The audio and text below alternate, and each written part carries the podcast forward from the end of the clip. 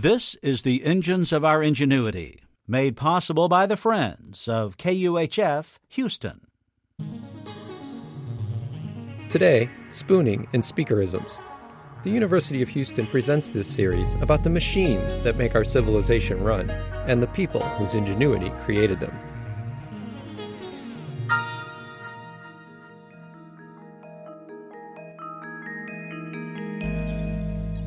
Have you ever seen a blushing crow? Or eaten a belly jean? Do you know our 31st president, Hubert Heaver? Those word pairs make no sense when you first hear them, but by switching whole words or syllables between words, we change the meaning of a phrase, often with funny or ironic results. We call this wordplay a spoonerism, after the Reverend William Archibald Spooner. William Spooner was born in 1844 in London. He attended the New College, Oxford, in England, where he was ordained as a deacon and later a priest in the Anglican Church. After graduating, he returned to New College as a lecturer, teaching philosophy, divinity, and history. He spent his entire 60 year career there, ultimately becoming a dean, then warden of the college in 1903. Students and colleagues alike admired Reverend Spooner, describing him as wise and intelligent. But they also remember him as somewhat clumsy, and he often reversed logic and transposed ideas. For instance, Spooner once spilled salt on the table at a university banquet. So he poured wine on the salt to clean it up, the complete opposite of the usual process. Based on that description, you'd think that word gaffes filled Spooner's lectures, but this was not true. Like all of us, Spooner occasionally misspoke. For instance, he introduced a friend of his colleague, Dr. Child, as Dr. Friend's child. But in interviews, Spooner only recalled one time where he accidentally uttered what we call a Spoonerism.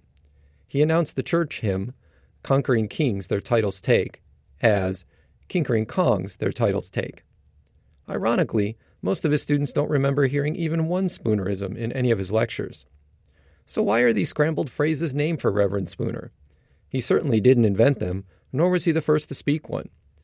The first example of this type of wordplay in English dates back to the legend of King Arthur.